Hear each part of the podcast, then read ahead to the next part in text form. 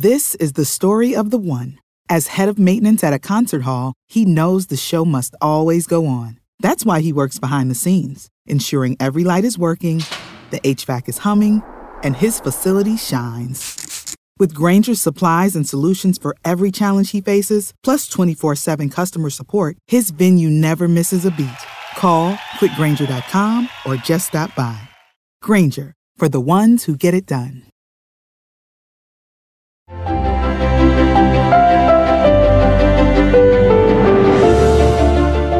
You're listening to Conversations with John Anderson, featuring Nancy Pearcey. Professor Nancy Pearcey comes to us in this conversation from Houston in Texas and care of modern technology. I'm from my farm in northwest New South Wales. Professor Pearcey is a best-selling author and speaker.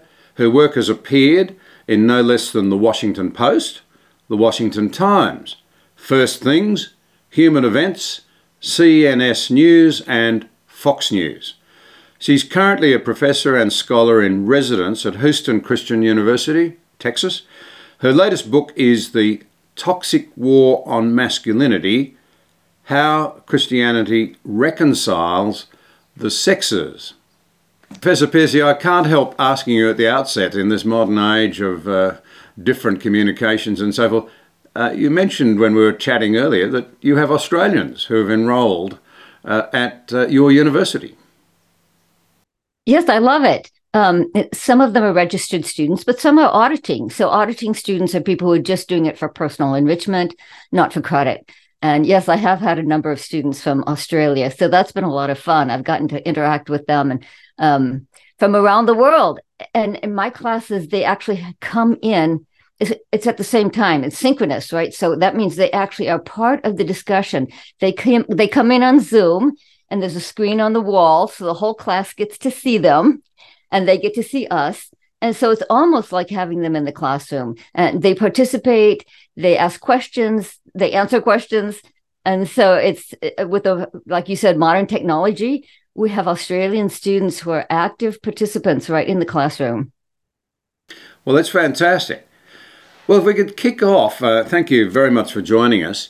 I read a beautiful piece of yours which contrasted good men with real men in an age of, I think we'd all agree, great confusion amongst young men, especially about what it means to be a man in our convoluted culture today. And you sort of described somebody who might be talked of as a good man at their eulogy versus the sort of idea that we get of a real man who often is not a very admirable character at all today. What were you driving at? Can you bring that story to life for us? Yes, it's actually a sociological study that was done. He's a fairly prominent sociologist, Michael Kimmel, and so he speaks all around the world. And the reason I put this, by the way, at the front of the book is that this has proven to be the most controversial book I've written. And that actually took me by surprise because my previous book, Love Thy Body, was on issues like abortion, homosexuality, transgenderism. And yet, oddly enough, masculinity has been more of a trigger word and has promoted more controversy than any of my previous books. And so I found it helpful to put this study right at the front. The sociologist, when he was in his speaking on the world, he would ask young men two questions. He would start with, what does it mean to be a good man? In a eulogy, like you said, if somebody says he was a good man, what does that mean? And he said all around the world, young men had no trouble answering that question. They would immediately start listing things like honor, duty, integrity, sacrifice, do the right thing, look out for the little guy, be a protector, be a provider, be responsible. And the sociologist would ask them, where'd you learn that? And they would say, I don't know, it's just in the air we breathe. Or if they were in a Western country, they would often say it's part of our Judeo-Christian heritage. But then he would follow up with a second question where he said, what would it mean if I said to you, man up, be a real man? And the young men themselves said, no, that's completely different. That means be tough, be strong, never show weakness, win at all costs, be competitive and get rich and get laid. I'm using their language. And so the sociologists concluded from this experiment that all around the world, young men do have a sense of what it means to be the good man, right? Because this was global. This is universal. And so apparently it's innate, you know, it's inherent. I would say they're made in God's image. And so they do know what it means to be the good man, but they also feel cultural pressure to be the real man, according to certain cultural expectations. And like you said, that often is quite different. And certainly if those traits are disconnected from a moral ideal, it can slide into things like dominance and control and entitlement and the things that we tend today to call toxic. And so that was really helpful because what it means is, you know, you don't have to be either for or against masculinity. You can say, you know, we encourage men to be the good man, to live up to what they know intrinsically, inherently, innately, it means to be a good man. And we can think critically about our cultural messages at the same time that may not be so healthy and so positive.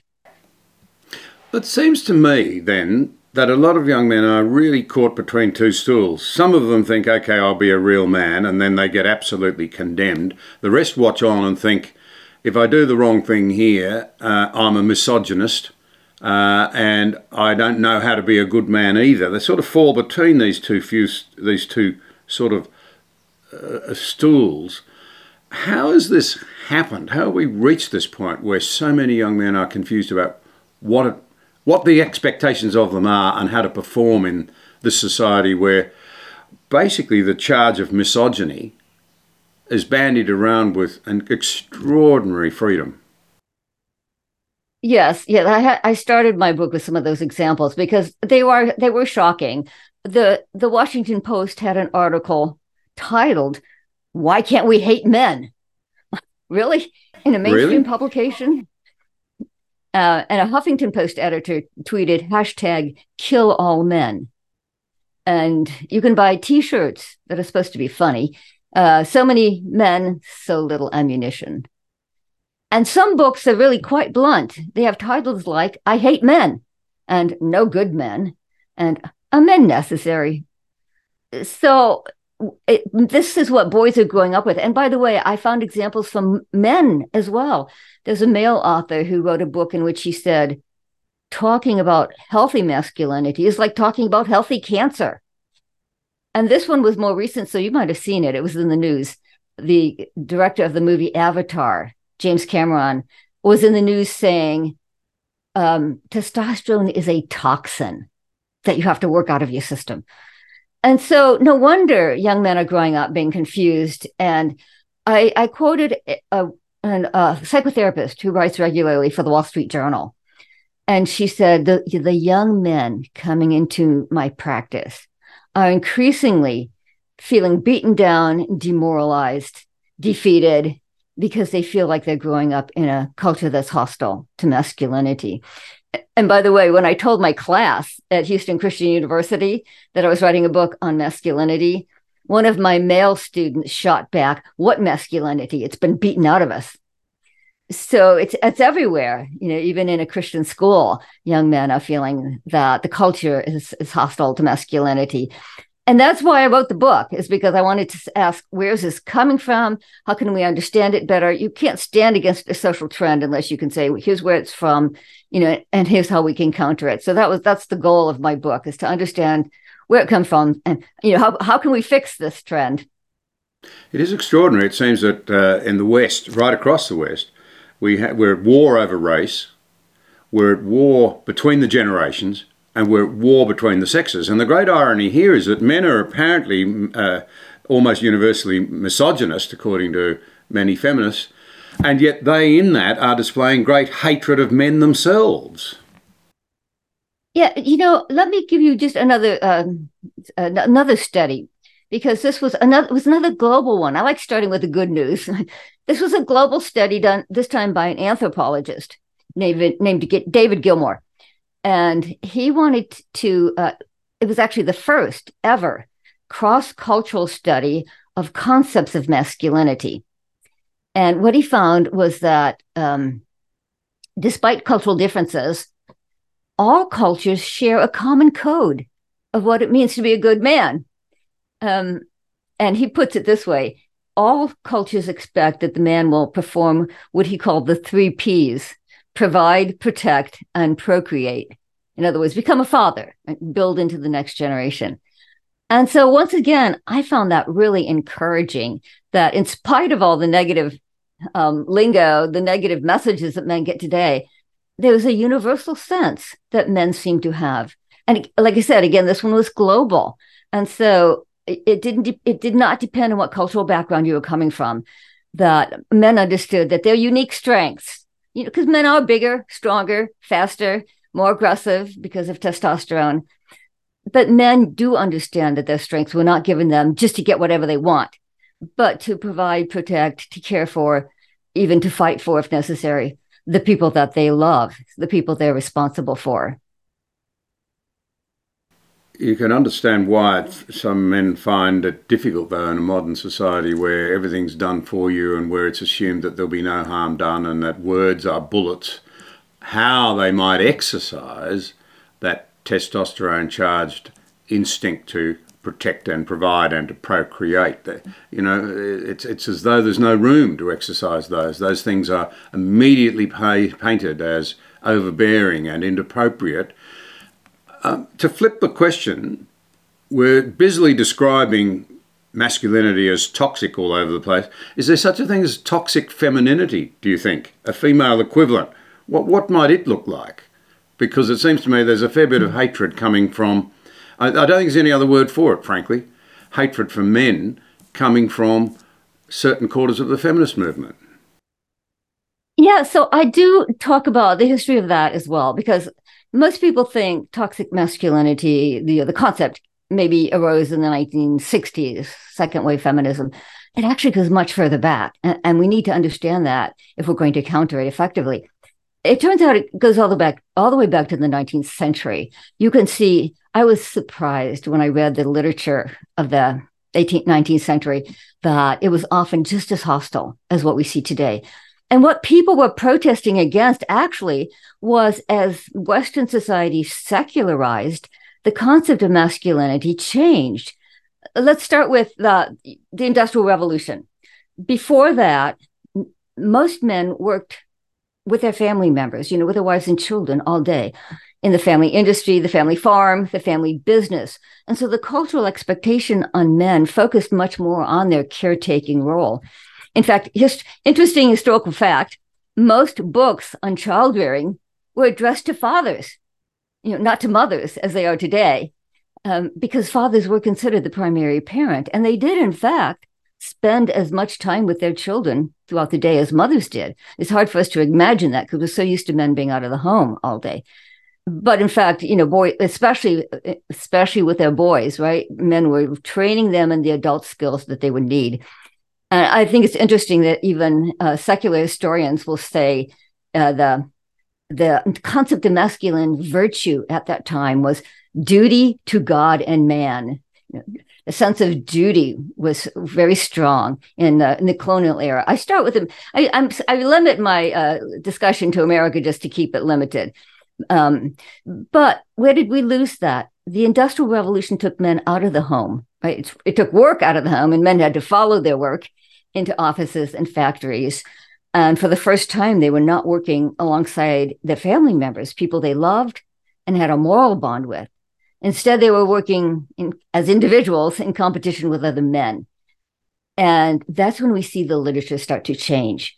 You start to see people protesting that men were losing their caretaking ethos, that they were becoming egocentric, self-centered, aggressive, acquisitive, greedy and acquisitive, to use the language of the day, treating their job as their idol. You know, getting their self-identity not from their family relationships, but from individual achievement in the workplace. And on top of that, you know, as the Industrial Revolution built up a large public sphere of institutions like factories and offices and financial institutions and universities and the state, people began to argue that these large public institutions should be run by scientific principles, by which they meant value-free. In other words, don't bring your private values into the public realm. And since it was men who were getting that secular education and working in that secular realm, they also began to be less governed by more traditional theistic Christian understandings of masculinity. And so historians agree that the 19th century saw a huge increase of drinking, gambling, gang activity, crime, prostitution, because men were becoming more secular in their outlook. And the 19th century, as a result, was also the period of great reform movements. But the reform movements were all basically focused on male misbehavior, that men were starting to act differently because they were no longer embedded in their family, in their church, in their local community anymore. So historically, if you go back to the 19th century, it's amazing how already then you see the language. Well, let me give you a quote. So one of my favorite historians puts it this way. All of the reform movements of the 19th century were implicit condemnations of males. Why? Because there was little doubt as to the sex of the tavern keeper, the slave master, the drunkard, and the seducer. That's her quote. So a lot of the hostile language toward men actually goes back to that era. And of course, that does also indicate what the solution must be. The solution has to be, how can we reconnect men to their families? How can we reconnect men to their children, and especially their next generation of sons? A psychiatrist wrote a book in which he said, we're not going to get a better class of men until we get a better class of fathers, raising the next generation. So in my book, I end up saying that the long-term solution is to recover, especially the father-son relationship. That's the main solution to any sort of toxic behavior in men. Just drawing on that history for a moment, Nancy, I was surprised to learn from your book that you made the point that the vote was not necessarily popular with women back when female suffrage was being debated. That seems extraordinary to our ears, the idea that there would have been women who thought this was not a good idea. Was that somehow part and parcel of this attempt to rein men in that you were talking about and bring them back to the drawing board? Absolutely. Back to involvement? Yes. And I didn't realize how controversial that section of the book would be, but I've had a lot of people contradict, like, what? But so I was very careful to quote people of the time. I have several quotes from the anti-suffragists of the day. And what they argued was they were not arguing male vote versus female vote. They framed it as individual vote versus family vote or household vote.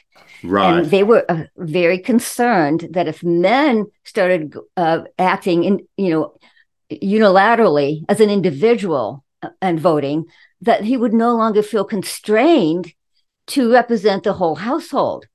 And that was their concern, is that it was reducing the sense of responsibility on men. That was their concern. It was letting men off the hook, right? It was saying, you can go vote however you want and not think about the impact on your whole family, your whole household. Remember, households were bigger than just a nuclear family then, too. Usually it was extended family and possibly servants and hired hands and others, would all. And the father was the head of that small commonwealth and was supposed to vote for the interest of the whole. In fact, the whole notion of authority back then, today we think authority kind of means I get to do what I want. Back then, the concept of authority was you have responsibility for the common good of the whole. It came out of classical republicanism, but that was the father was considered not just an individual, but he spoke for the whole. He had responsibility for the common good of the whole. And so that's what people were afraid that would be lost, that it was a much bigger question than we tend to realize, that it was a question of whether we would lose a political philosophy that focused on the common good and making the person an authority responsible for the common good of the whole. And so that would affect families. Of course, it affects churches and schools and civil society as well. But here we're talking specifically about how it affected fathers. And how did we lose that? Well, first it started when we had universal male suffrage. When men could vote, even if they weren't head of household. Well, then women looked at that and said, well, wait a minute, men are already voting as individuals. if men are voting as individuals, they're not taking the household into account, then we'd better have the vote. You know, and it's kind of poignant because you read the quotes from the day, and literally one of the, a labor union leader, female, said, women need the vote because men, even good men, cannot be trusted to take our interest into account. So the shift in political philosophy that said the person in authority no longer is responsible for the common good meant women felt like they were no longer being protected by a man who represented the household. So that was really quite sad. That was an important step in women losing their trust that men would, in fact, take responsibility for their whole family and household. That's an interesting light, in a sense, to shine on the fact that, believe it or not, Australia and New Zealand were the first places where the vote was extended to women. It happened in New Zealand first, although the laws to allow women to vote first happened in South Australia, the state of South Australia, down here quite early on. And in South Australia, it was led by, interestingly, Christian women, the Women's Temperance Alliance, it was known as. And they must have already reached the point where they felt their men were not necessarily to be trusted with looking after their best interests in terms of the thinking that you put forward, which may very well have been true. They might have been right. Yeah. Well, it took roughly a century. Yes, eventually women came around to supporting the vote. And why? The women's, you're right, here in the States as well, the women's temperance movement changed their mind on the vote. But here's what they did. They renamed the vote the ballot for home protection. The women's temperance movement said, we need to give women the vote because women who have alcoholic husbands who are coming home and beating them have no recourse. And so if women have the vote, they can hold men in check. Remember, this is the temperance movement. So they're very concerned that men are, you know, drinking away the family money, and they're coming home and beating their wives and children. And so they eventually came to see the vote as a way of giving women a voice for temperance.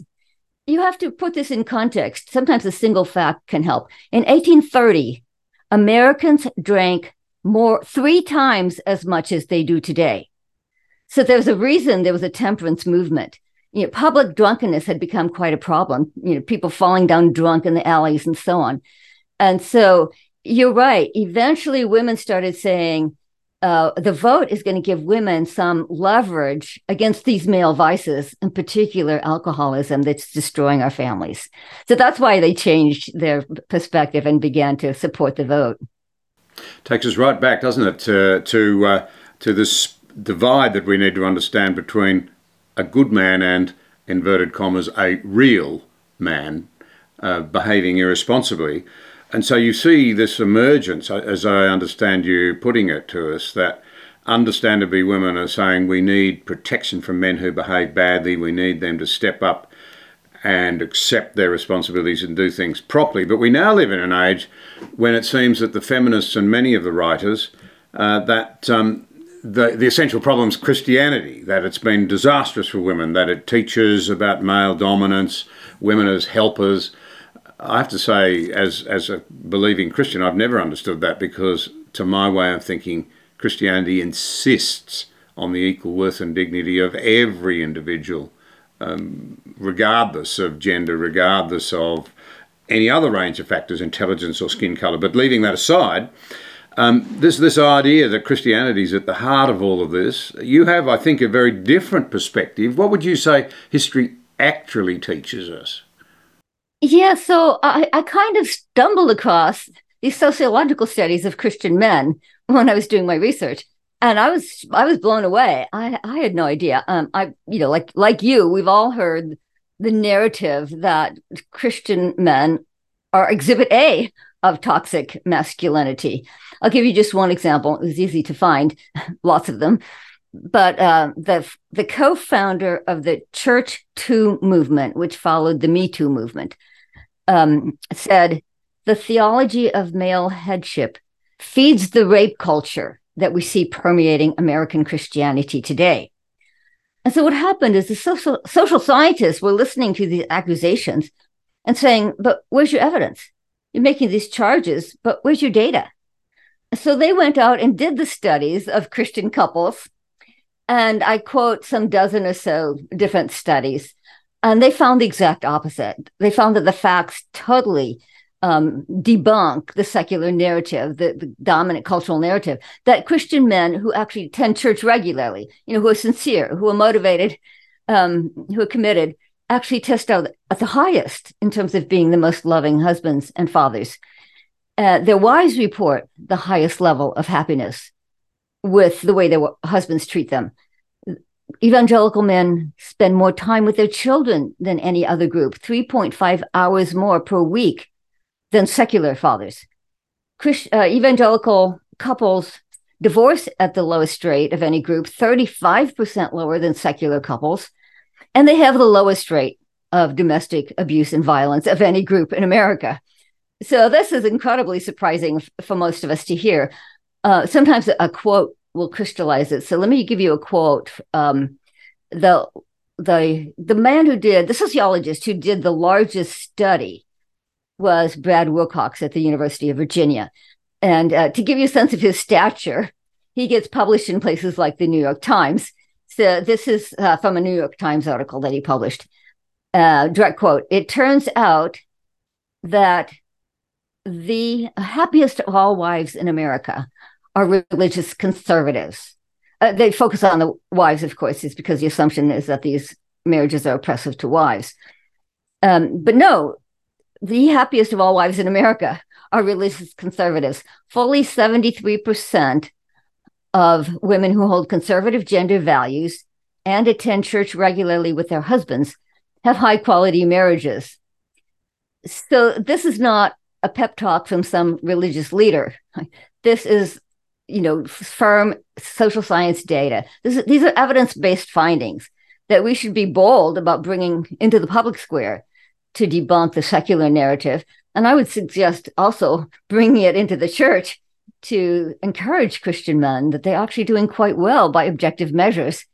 And because the churches don't always encourage men either. One of my graduate students works for a very large Baptist church here in Houston, a mega church. And she said, on Mother's Day, we hand out flowers and tell the women they're wonderful. On Father's Day, we scold the men and tell them to do better. So in my book, I was very careful not to have a scolding tone. I think it's time for us to, in the churches as well, to start building up men and affirming and encouraging them that by objective measures, they are actually doing very well. We have had quite a bit of publicity around supposed studies showing that evangelical men are more prone to violence because of the headship stuff.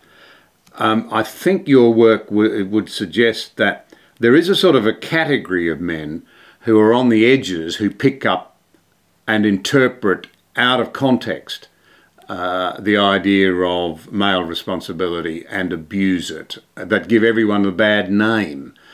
Your research, I think, would back that up a bit. There are sort of people on the fringes rather than people who are deeply committed to their faith who actually do behave quite badly. Yes, and by the way, there were some news items from Australia that I do include in the book, because there were some public debates in Australia about this issue. So the first pushback I always get is, "But wait a minute, haven't we all heard that Christians divorce at the same rate as everyone else?" And so the researchers went back to the data and they made that important distinction that you just mentioned. They said, okay, there's these committed Christian men, but what about nominal Christian men? So now my students don't even know what that word means, so I have to tell them. Nominal, N-O-M, is Latin for name. So it means in name only. And these are men who, on a survey like this, might check the Baptist box, for example, but who actually attend church rarely, if at all. And these men test out shockingly different. They fit all the toxic stereotypes. Their wives report the lowest level of happiness. They spend the least amount of time with their children. These couples actually divorce at a higher rate than even secular men, 20% higher than secular men. And they have the highest rate of domestic abuse and violence, even higher than secular men. So this is why the statistics get so skewed, because if you just say evangelical or Protestant or Christian, you're going to get men who are better than secular men and men who are worse than secular men. And so the numbers are going to be misleading. And so this was the first time that researchers actually separated them out so that we can understand what's happening. And yet, like you say, it is the nominal Christian men who are therefore, and in the West, we have a lot of sort of cultural Christians who don't really believe it in a personal sense, where it's just sort of cultural background, family background. And the one study I found that gave the actual numbers, it's about the same size, the same number of Christians on both sides. And so a lot of people are getting the negative understandings, the negative view of Christian men from these nominals who, in fact, are worse. By the way, some people ask me, why would they be worse than secular men? And the answer seems to be that a secular man who is maybe hitting his wife and kids at least does not feel any religious justification for what he's doing. But the nominal Christian man is hanging around the fringes of the Christian world enough to pick up language like headship and submission. He infuses those words with meanings from the secular world, but he feels religious justification for what he's doing. And then he ends up being the worst, having the worst of both worlds, right? He ends up having the Christian language, but behaving worse than secular men. So this is a challenge for churches, for example. You know, how on the one hand, how can you use this data to really encourage the men who are doing well over against, you know, a very hostile environment, you know, in terms of the secular world, thinking that Christians are, like you said, attacking Christians as being the worst of the toxic men. But on the other hand, how can Christians reach out to these men at the fringes? You know, is there a way to have a discipleship program that reaches out to them and says, you know, you need to get a biblical understanding of these terms. You know, you are out there, you know, in a sense, creating a negative reputation for Christians, because you're not actually living it out. You're actually living out a secular view. And by the way, that's another reason that I wanted to write this book, because what is the secular view? So that we can have a critical grid, right? If you don't have a critical grid, you will just absorb ideas from your culture. And so we need a critical grid that helps us to distinguish between positive, healthy masculinity, you know, from our cultural, the cultural scripts of, like you said, the real man. How can we distinguish them and make sure that what we're following is a biblical pattern and model?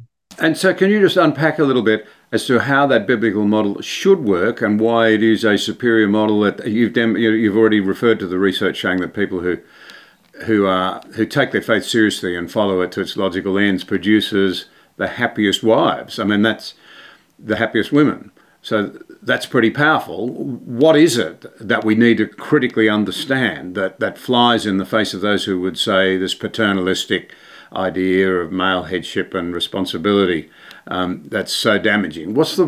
Can you sort of come to the kernel of a right understanding that changes behaviour and reflects a better way? Yeah, because let me put it in context, because I in the churches today, you hear two sides. You hear on the one hand that, you know, that men are, like you said, overbearing and entitled, but you also hear a lot about how churches feminize men, you know, that they tell them, you know, you should be nice and passive. And so we need a biblical view that counters both of those. And what I do in the book is I come back repeatedly to the concept of the cultural mandate. You know, many people think Christianity is just about going to church on Sunday and, you know, maybe a Bible study and you know, personal morality. But Scripture starts out in Genesis with a much bigger, much broader vision for both men and women. But we're talking about men here. And the cultural mandate is a term that theologians give to Genesis, where God has created the universe, He's created the animals, and then He creates the first human. And what's the first thing He says to them? He says, be fruitful and multiply and subdue the earth. In other words, He says, why did I create you? What's your goal? What's your purpose? What's your job description? And in the streamlined language of Genesis 1, we can unpack that so that there's many layers. Be fruitful and multiply doesn't just mean have a family. But historically, all of the social institutions grow out of the family, right? It becomes a clan, a village, a nation. You need social institutions for particular purposes. You need a government. You need a church, a state, a school, a marketplace. And so it's a very rich understanding of men. Men are being called to build up the entire social world. And subdue the earth means harness the natural resources. So that means, well, most cultures start with agriculture, but then mining and technology and building buildings and inventing computers and composing music. And one of my students said, oh, come on, composing music. So I said, I play the violin. What's the violin made out of? Wood. What's the bow made out of? Horsehair. So all the transcendent beauty we associate with music starts with harnessing the raw materials of nature. And so what we need to do is help men recognize that this is the rich goal that God has put before both men and women. It's much richer than just, well, did you go to church this Sunday? It's saying that your calling it's called the cultural mandate because the calling is to build cultures, to create civilizations, to make history. And that's a big enough vision to really match men's desire, their aspiration to have an impact, to achieve mastery, to accomplish things. And I think men are built with a desire, to have that sort of a challenge. And a full Christian worldview does give that sense of masculine challenge that I think that fits what men really need in terms of having a goal and a purpose and a meaning to life. I hear what you're saying, and I can imagine the critics saying, oh yeah, there you go, there's that language again, subdue, pillage, rape, the environment, look at the mess we've made, humanity's the problem, we're destroying the earth. It's a polar opposite in worldviews, and frankly, of course, because of our propensity to do the wrong thing and to be greedy, we probably have overdone it at times and not looked after the environment properly. But they're very different worldviews indeed. One centred in the idea of the worth and dignity and, if you like, the lovability of every human being, the positive side. The other paints humanity as the problem, as the evil, as the enemy of the natural order. These are becoming increasingly irreconcilable worldviews, it seems to me. And I find it very troubling because we almost lack the language to communicate now. Yeah, environmentalists have often gone back to Genesis 1 and misinterpreted that. Subdue the earth, meaning you can exploit it, that you can do whatever you want with it. And you have no reason to respect nature. Well, that's insane because in the scripture, it's clearly God is giving human beings stewardship. It's a delegated authority. They're not free to do whatever they want with nature. They're responsible to the creator who gave them this responsibility. If you look at the language, if you unpack the Hebrew words there, it talks about nurturing and caring for, taking care of nature, treating it like a garden, right, that you cultivate. And so the language there, if you go back to the original Hebrew, has nothing to do with humans just pillaging the earth. It's been but the reason it's been misunderstood is because as Western culture secularized, then secular people, again, took secular meanings and infused them into that language. And so it was particularly social Darwinists who basically said, we're at the top of the heap. We're the top of the evolutionary ladder. We have the right to do whatever we want with nature. So the people who were really pillaging the earth historically, the robber barons of the 19th century, were not Christian. They were social Darwinists. In fact, interestingly enough, Darwinism even had an impact on secular views of masculinity. Most people don't realize that because they think of Darwinism as a scientific theory. But the Darwinian writers of the 19th century immediately began applying it to masculinity, began to say things like, the men who came out on top in the struggle for survival would be men who were ruthless, savage, barbarian, brutal, and predatory. I'm using their language. This is the language of Herbert Spencer, for example, who was one of the main popularizers of Darwin's theory. So instead of urging men to live up to the image of God in them, Darwinist writers began to urge them to live down to their presumed animal nature, to the beast within. That was their favorite word. And by the way, that social Darwinism has come back. It's now called evolutionary psychology, but it's very popular in some circles. There was a best-selling book by an evolutionary psychologist, and the title was The Moral Animal. And in the book, he says, the human male is a possessive, oppressive, flesh-obsessed pig. Giving a man a book on how to have a better marriage is like giving a Viking a book on how not to pillage.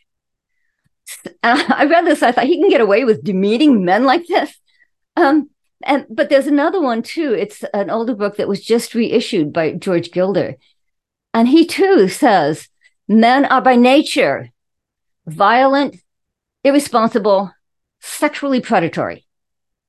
Their greatest yearning is to escape, right? Escape civilization, escape the impact of women, and into what he calls, and this is direct quote, a primal mode of predatory and immediate gratification. And so this is the view coming out of a secular view, a Darwinian view of human nature. If you want to know what I mean when I say we want a biblical view versus a secular view, this is a secular view right now. This is what's producing the Andrew Tates of the world. So Andrew Tate, for the few people who may not know who he is still, he's very popular with young men right now. And it's kind of the fast cars, fast money, fast women paradigm. And he's he was recently arrested in Romania on sex trafficking charges. But he openly says, I'm a pimp. And what I do is I produce pornography. That's how I've made my money. And then he turns around and tells young men they should go out and make money like he does.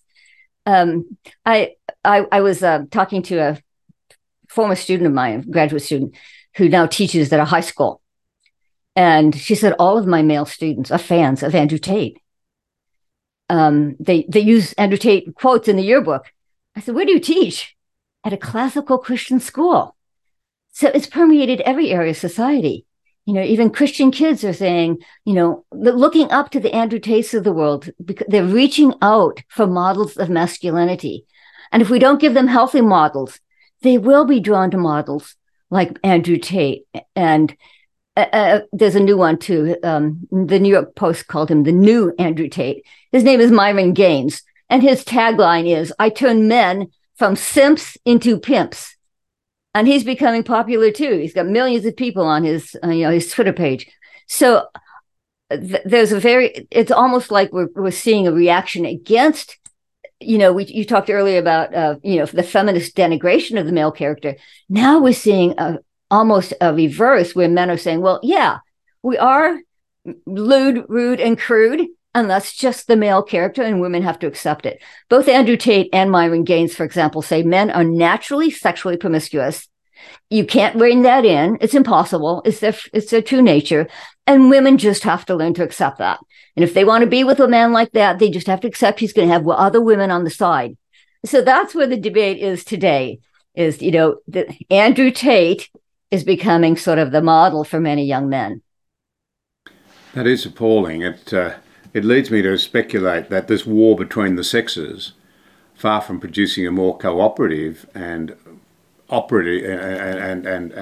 accommodating society, is ripping it apart. I'm reminded of Warren Farrell, who makes the remark that if one sex is not doing well, neither sex is doing well. And that seems to be where we've got to. And maybe part of the problem.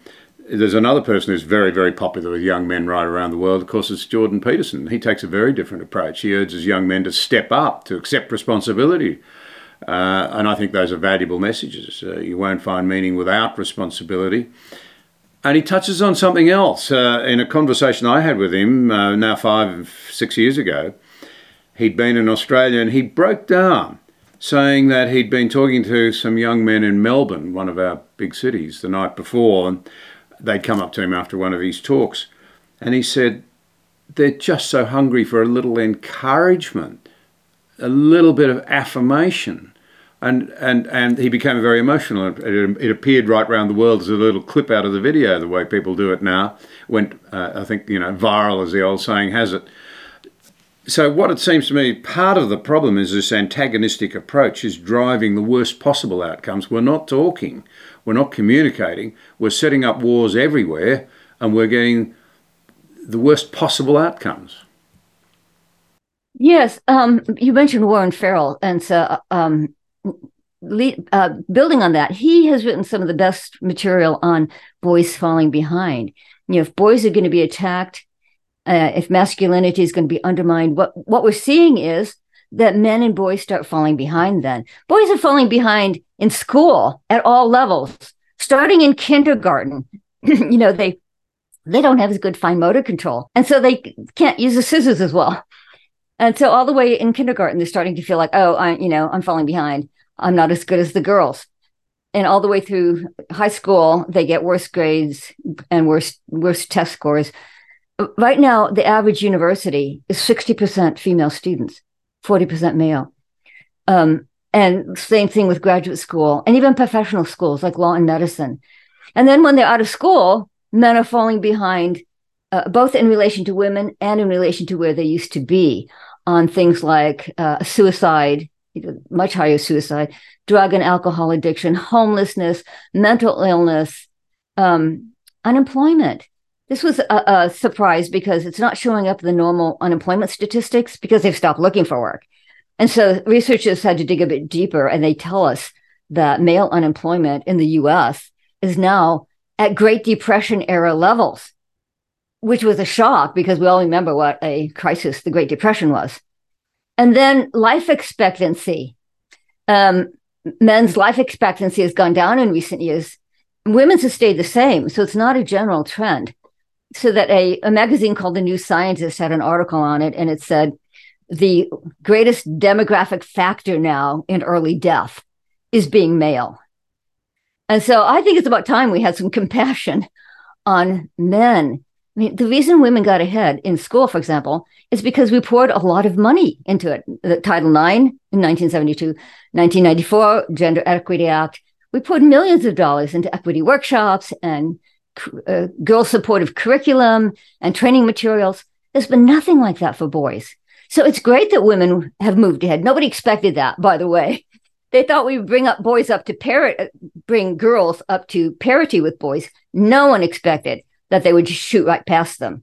But that's where it is now. Girls have shot way past the boys. And now it's time to start asking, should we maybe have some special programs for boys? Should we maybe figure out, how do boys learn? How can we have programs and curricula that is particularly supportive of the way boys learn in school and the way boys think and boys' interests and activities? I think it's time to have compassion. And I have to tell you, a lot of people have said that my book comes across as compassionate and supportive. And so I'm glad to hear that. I really wanted it to have that tone. But I'm calling for programs for boys now. It does beg the question, though. You say that girls have shot past boys, but there's emerging evidence now that girls are not doing so well either. And I think I heard Jonathan Haidt say not so long ago that we need to realise that suddenly it's both boys and girls that are not doing very well. Well, a couple of years ago, there was a study done, and the title was something like The Mystery of Women's Increased Depression. I forget the exact terms, but it was a large study that found that women's happiness has gone down. And they thought, wait a minute, since the feminist movement has been pushing women's rights and women have been getting out into the workplace and have been achieving higher, why is their happiness going down? So that's, I think, maybe what Jonathan Haidt was getting at. In spite of the fact that they're doing better in academia, in school and moving ahead in the workplace, and there are more female managers than male managers now. At the management level, there are more females than males. So in spite of their achievements, the studies that show happiness have gone down. But I have to tell you, there's an organization called the Institute for Family Studies that does some really good research on this. And they have put out a couple of studies showing that the happiest women are the women who are married with children. Repeatedly, no matter how they phrase the questions, married women with children, here's the graph, right? Their graph goes up to here. Married women without children is here. Unmarried women with children is here. And unmarried women without children is the lowest. And so I think that part of what's happening is because the age of marriage has gone up, the rate of marriage has gone way down, I think that might be a big clue to why women's happiness has gone down, despite the fact that they're achieving more. So this leads to the question, we've essentially, particularly in Australia, a little less so in America, but the trend lines are the same. We've always seen America as the more religious of the Western countries. But there's been a wholesale walking away from the traditional beliefs of our society, that is to say Christianity. Far from producing liberation, it's producing, it seems, oppression and unhappiness. And so in part what you're saying is that we've broken away from the idea of males as, you know, protectors, providers, procreators, and having some special responsibilities. That was supposed to be liberating. It's turned out not to be liberating. Why is it, in your view, that the decline of Christianity has produced exactly the opposite of what its advocates have said it would? Well, I would say it's because Christianity is true and therefore it fits reality. You know, if you're living according to a view that's true, then you're living in line with reality. And so I would argue that, you know, just go back to the basic biology. When I was writing my book, again, one of the most common questions I got was, well, then what do you think are the differences between men and women? Because, you know, today, if you say there's any differences, you get jumped on, even on issues like, you know, transgender people in women's sports. I have literally seen feminists saying, well, women would be just as strong with men if they would just work harder. You know, they would just work out more. No, I'm sorry. Basic biology says, you know, men are bigger, stronger, faster. They have 75% more upper body muscle mass. They have 90% greater upper body strength. They have more fast twitch muscles. That was the word I had to learn. It just means they can react more quickly. And because of testosterone, they are, in fact, more aggressive. On general, you know, on average, more aggressive and more risk-taking than women. And I think it's time for us to just say, this is the creational givens, right? This is what God made men to be. It's basic biology. And we have to find a way to say these are good. You know, the way that God originally created men is good. And the way God created women is good. One reason that women are sometimes resistant to acknowledging the differences is because as soon as you acknowledge a difference, you tend to think one is less than. That's just human, right? One is going to be less than. So we have to be very careful that when we talk about men's strengths, we talk about women's strengths. You know, women's superpower is that they have children. And they also tend to test out higher on tests of emotional intelligence. By the way, they've been testing out higher on IQ tests too for the last 12 years or so, which is interesting. But the fact is that having children does in fact make women it increases their emotional sensitivity. After all, an infant, and by the way, Jordan, you mentioned Jordan Peterson. So he talks about this. Having an infant is extremely demanding. You know, they need things 24 hours a day. And no matter what you're doing, if an infant's in distress, you don't scold them. You don't tell them to wait until you're done with what you're doing. You know, you don't reason with them. You meet the distress, no matter what you wanted to be doing. And so it creates an incredible sense of being willing to adapt to and acknowledge and respond to another human being. And of course, mothers take on the risk to their babies. You know, these babies are very helpless and vulnerable. And so mothers have to be very sensitive to threats in their environment. They have to become mama bears. And so we have to acknowledge that women's strengths are also strengths. And acknowledging differences shouldn't be threatening, because we should be able to say both of them are positives and both of them are part of the created order that, you know, this is pre-fall, right? This is how God originally made people. And therefore we have to say this is basically good. You know, obviously it can be distorted and it has been distorted, but we have to kind of get back to what's the ideal? Because if you don't have an ideal, you don't know what you're working for. And so we have to acknowledge, start with just basic biology. And a lot of our psychological and social trends build off biology. Like, for example, you know, because women are the ones who are pregnant and nursing and carrying babies in a sling on their back, women tend to find work closer to home, always have. And so even today, when women get pregnant and have children, they're more likely to cut back on their work. So we should say, well, this is good. You know, we want parents who are deeply engaged and committed to their children and raising them. And so all that to say, even our social and psychological aspects are often governed by or shaped by the biology. So let's just start with the basic biology and say these are good gifts. You know, each of the sexes brings something good to the. It's like I use the analogy of the violin and the cello, since I play the violin.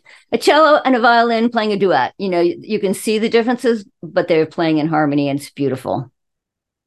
And yet we live in an age where, you know, the birth rate's plummeting because babies are seen as a nuisance, a problem, undesirable, threatening the planet.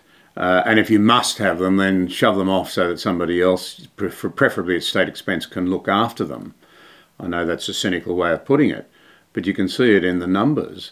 And I can't help wondering, I think there's a fair bit of research around now indicating the very point that you've just made. Children are enormously humanizing in the best sense of the world. You know, you realize that actually somebody had to make way for you when you came into the world. Someone had to make sacrifices for you. Someone loved you. You can't be an island. And at the other end of your life, you know, this idea that you can be lord and master over yourself in every way, your body, what you do with it, when you end it, when you know, you have total control over it. You are God over yourself, flies in the face of the fact that no, you wouldn't have come into the world and survived childhood if that had been the way everybody lived. And you won't end your life very successfully if there aren't others prepared to make sacrifices and look after you.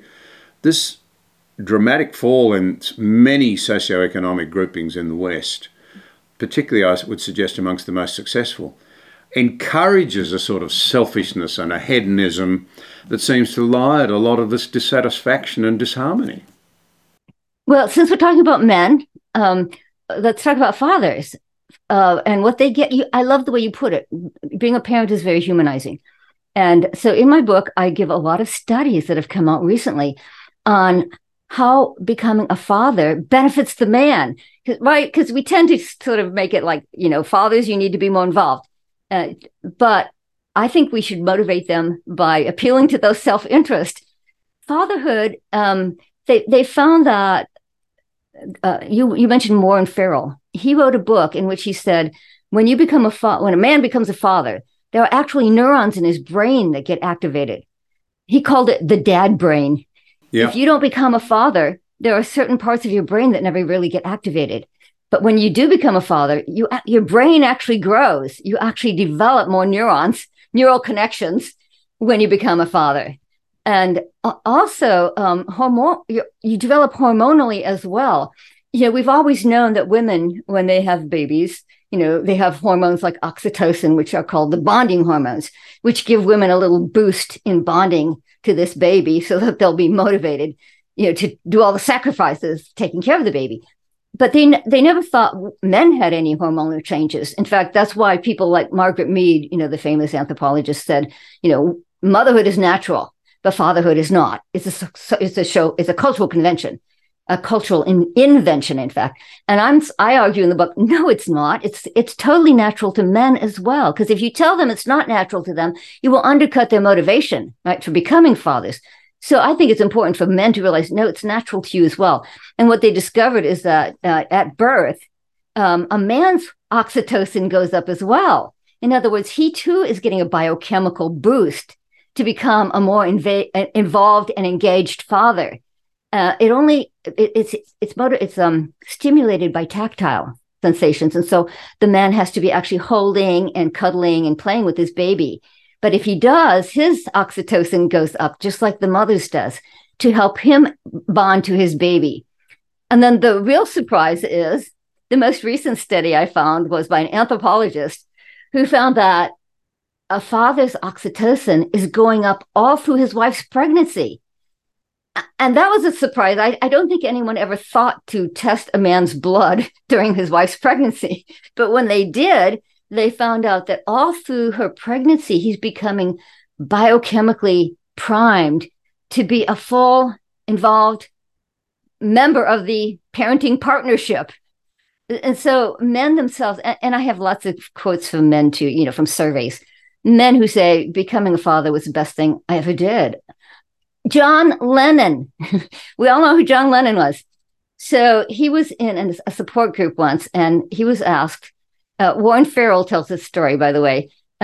He was in a support group, and he was asked, what's the biggest hole in your heart? And he said, the biggest hole in my heart is I was not there for my first son. And so with his second son, he decided to take off work for 5 years and be the primary parent. And so Warren Farrell asks him, how'd that turn out? John Lennon says, best decision I ever made. And then he said, I never knew what love was until I really was an involved father with my son. And so, and he's not the only one. I have several quotes from men saying, I had no idea being a father would change me so much that I would find it so fulfilling.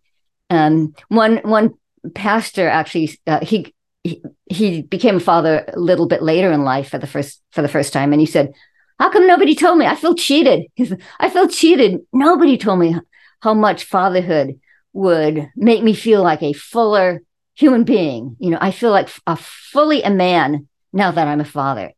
So in my book, I try to give men, you know, the positive affirmation that will motivate them to become fathers. That's really very interesting, isn't it? And I take it we'd both agree, though, that it needs to be exercised responsibly. You know, this idea, the Andrew Tate idea that, guard out, be promiscuous, run the risk of fathering children everywhere, and then not be involved, just absolutely destroys the model for the father and the child. Interesting just to pick up on... Sorry? He does have several children, by the way, who he is not fathering. And that's a tragedy of those children, but also for him and for the others who are influenced by that model, let it be said. Warren Farrell, I think I'm right in understanding. I mean, his book, The Boy Crisis, I think you would all agree is everyone should read it. Everyone should read that book.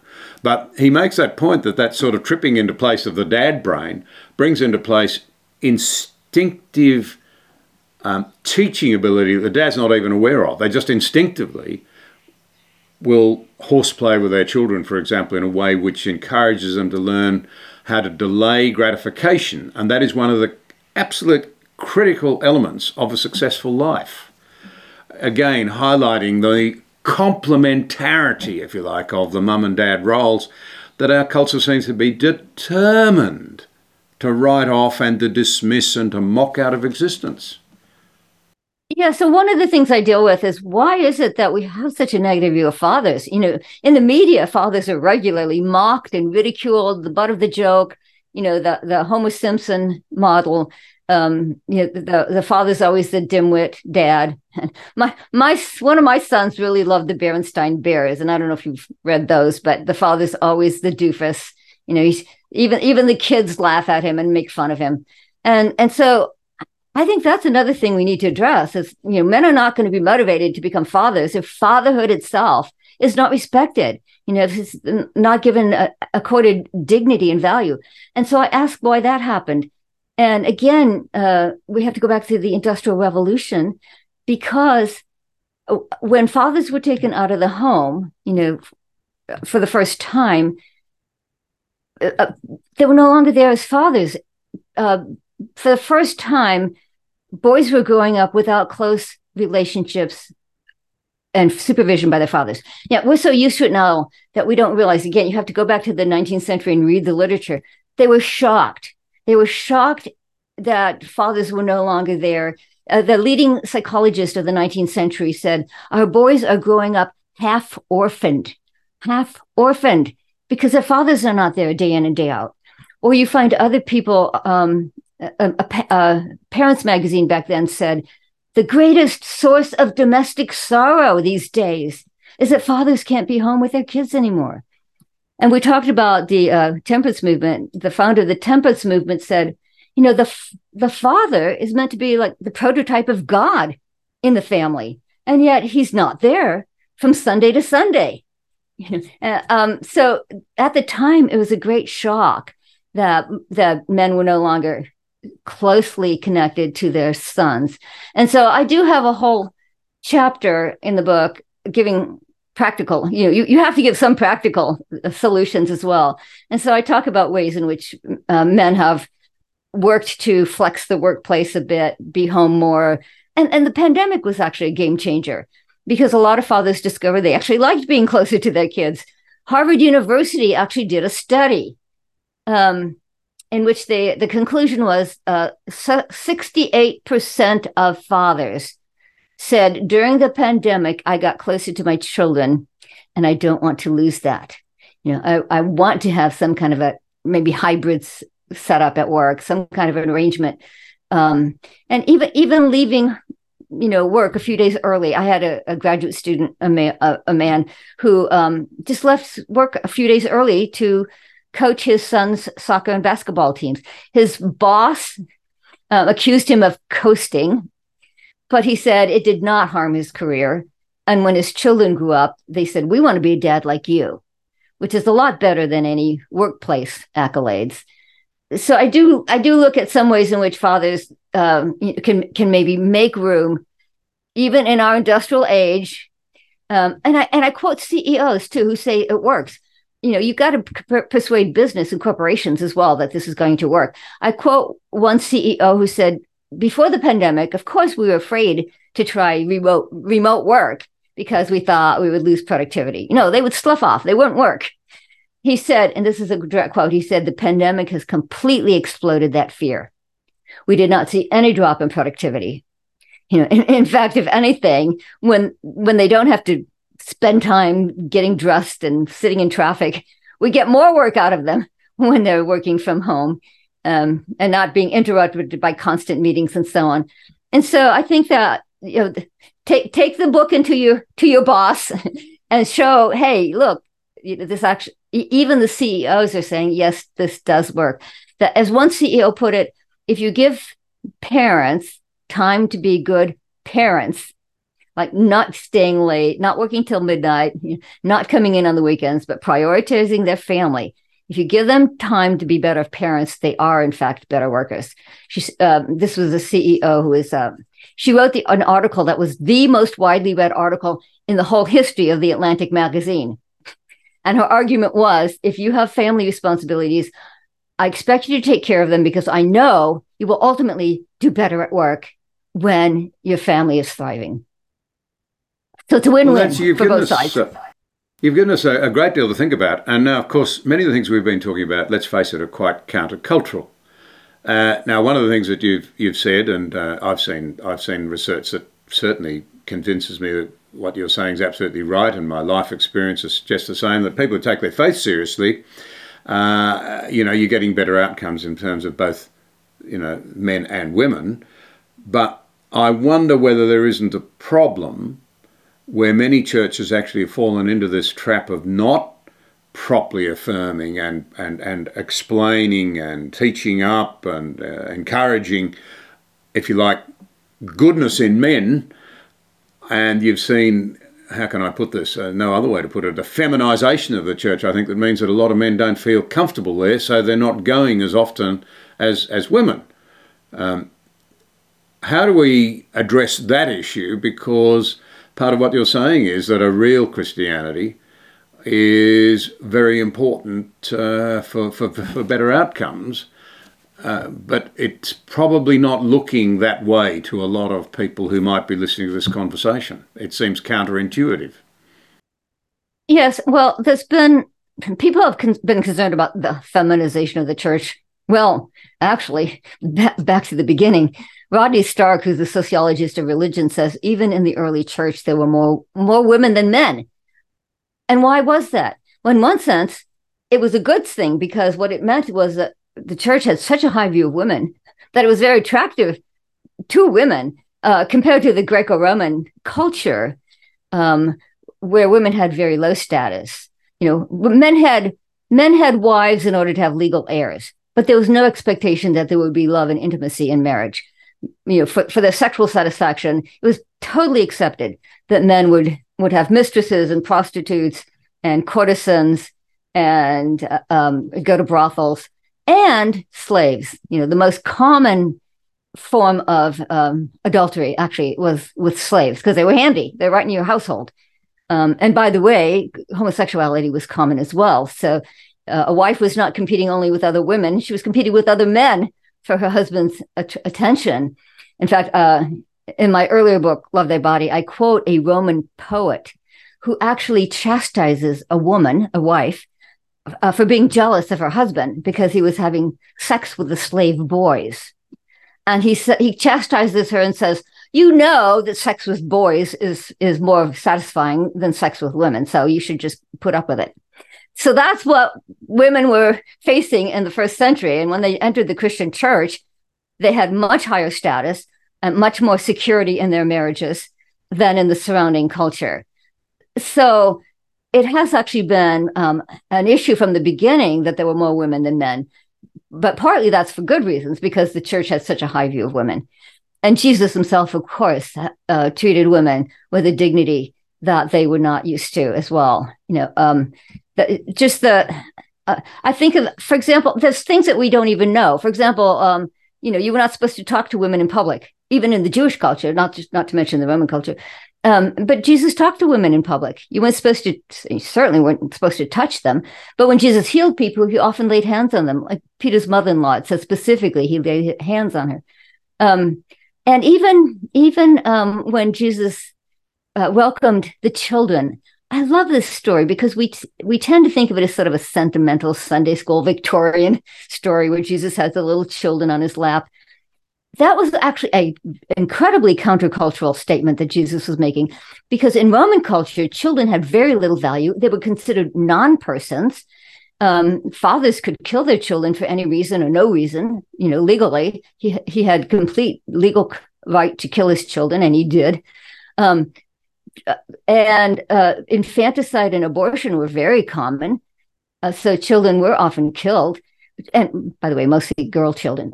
It was very unusual for a Roman family to have more than one daughter, because daughters were so devalued that they would often be killed through abortion or infanticide. But just the very fact that that children has so little value. There's a whole book on this subject called about how Christianity invented childhood, because before that, they did not have the notion that children were these special, precious beings that we should cherish. So when it makes more sense then that the disciples, remember when the mothers brought their children, and by the way, it doesn't say mothers, so it might have been fathers too. When the parents brought their children, the disciples said, get rid of these kids, you know, why are you spending time with them? And Jesus had to rebuke them and scold them and chastise them and say, no, we have to love and care for children. And in fact, if you don't remember, he used phrases like, if you don't enter the kingdom of God like a little child, you're not going to make it. And you can see the church fathers later saying, what in the world did he mean by that? Because no one had ever held up children as a model for adults. Never.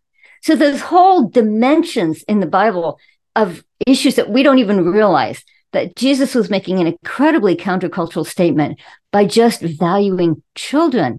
And so if we go back to the scripture and we read it, sometimes we find out, you know, there are messages there for both men and women, that the church has kind of lost over time. You know, we lost a lot of it in the Victorian age, when that's the age when we there was a very famous prayer, little Jesus, meek and mild, tender Jesus, meek and mild, look on me, a little child. You know, the Jesus, meek and mild image, which I think we're still kind of going up against today. And historically, if you see where it came from, it's a little easier to counter it today. And we're not Victorians anymore. And we need to recover a much more robust biblical understanding of masculinity. Well, I think you've been very, very generous with your time. You've given us some tremendous insights. I find myself often saying to people now who might say my beliefs are somehow out of order, not relevant, look at all the trouble they create and all the lines that you get, responding as gently as I can, well, you've adopted the zeitgeist of the age. How's that working out? We seem to be incredibly unhappy. We're all in conflict with one another. If I could give you the last word, what encouragement would you give to young people in particular now to say, go back and have an honest look at the wellspring of our culture, which is Christianity, because it's actually not what you think it is. How would you encourage them to do that? Yeah, I think that's a good point. I'll start with basic apologetics. Apologetics is, defending your beliefs. That's what the word means. And I've been in a lot of debates with non-Christians, who say, well, we basically came from a completely materialist world. No, they have a materialist worldview where the source of human life itself is blind, material, purposeless forces. And I say, well, we are personal beings. In philosophy, personal doesn't mean warm and friendly. A personal being is one that thinks, acts, feels, chooses, wills, as opposed to a non-personal force, right? Or like electricity, or like Star Wars, right? The force be with you. Most of our modern secular worldviews say, well, we're the product of mindless, meaningless, purposeless forces. And I say, well, how does a mindless force produce beings with minds? How does a purposeless force create beings who have purposes? How does a force that can't choose, that's not a will, creates people who can choose? It's not logical. And so I think that with a lot of people, we have to kind of go back to the first step. And why is Christianity even true? Well, the reason is it answers the questions better than any other worldview. It can explain why we exist. There's a French philosopher, Etienne Gilson, a French philosopher, who puts it this way. He says, the fact that we the humans are capable of thinking means that the first cause that created us must have a mind. The reason that we are, the fact that we are capable of choosing means the first cause that created us must have a will. Or to summarize it, because we are the human being is a someone and not a something. The first cause that created us must be a someone. And so that means that Christianity affirms and supports the things that are the most important to us as people. Because, right, if you are a consistent materialist, and I quote these consistent materialists all the time, so they're out there. Many of our leading scientists. Okay, I'll give you an example. There's a brand new book by a Stanford biologist, and it's called Determined. And the subtitle is something like, why we have no free will. So he believes we're created by mindless, purposeless forces, and therefore we are basically complex biochemical machines, and that there is no such thing as free will. Well, why would anyone be attracted to such a worldview? It's very demeaning. It's very dehumanizing. Christianity actually gives a much higher view of the human person because it affirms those things that give us meaning to life. The love and communication and relationship and purpose and meaning. Christianity affirms all of these, whereas the typical secular view does not. And the current book I mentioned, by the way, is just one. There's a book by a Harvard psychologist called The Illusion of Conscious Will, arguing again that there's no such thing as free will. We're basically complex machines. Stephen Pinker at Harvard has written best-selling books arguing that the best known is How the Mind Works. And he argues that we're just complex data processing machines. And you ask these guys, well, how do you live that way? How can you live on a worldview that doesn't affirm who we really are? And you know what Stephen Pinker says? Well, in the lab, I treat people as complex data processing machines. And then when we go home for the night, take off our lab coats. And this is a direct quote. We go back to treating one another as free and dignified human beings. In other words, he's acknowledging his worldview doesn't work in the real world. He's acknowledging that when he goes home at night, he can't treat his wife like a complex data processing machine. He'd better not. So he has to shift. He has to shift to a worldview that's essentially Christianity, that says we're made in the image of a personal God. And the personal dimension to us is what's most important. And Christianity then has an answer, has an explanation of why we are who we are, that the secular worldviews don't. And what is the purpose of a worldview anyway? It's to explain the world. And Christianity does a much better job of explaining the world, especially the human world, than any other worldview. Well, that's gold. Thank you so much, Professor Nancy Pearcey from Houston. talking to me here in the eastern part of Australia for your time today. It's been excellent.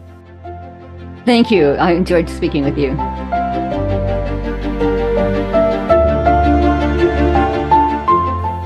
Thank you for listening to Conversations with John Anderson.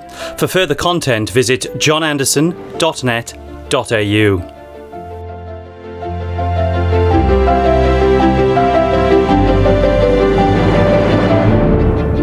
If you enjoy this podcast, please leave a rating and a review in iTunes. It helps other listeners find us.